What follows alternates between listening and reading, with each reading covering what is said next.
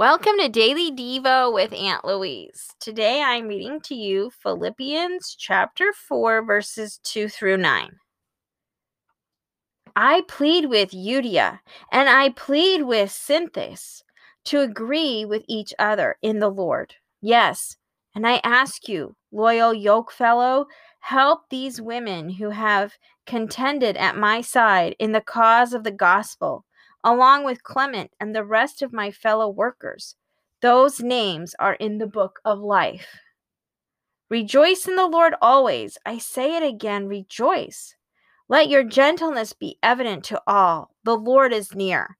Do not be anxious about anything, but in everything by prayer and petition, with thanksgiving, present your requests to God. And the peace of God, which transcends all understanding, will guard your hearts and your minds in Christ Jesus.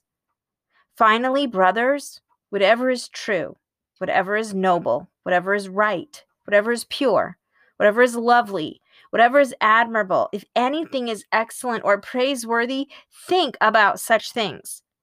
Whatever you have learned or received or heard from me or mm-hmm. seen in me, put it into practice, and the God of peace will be with you.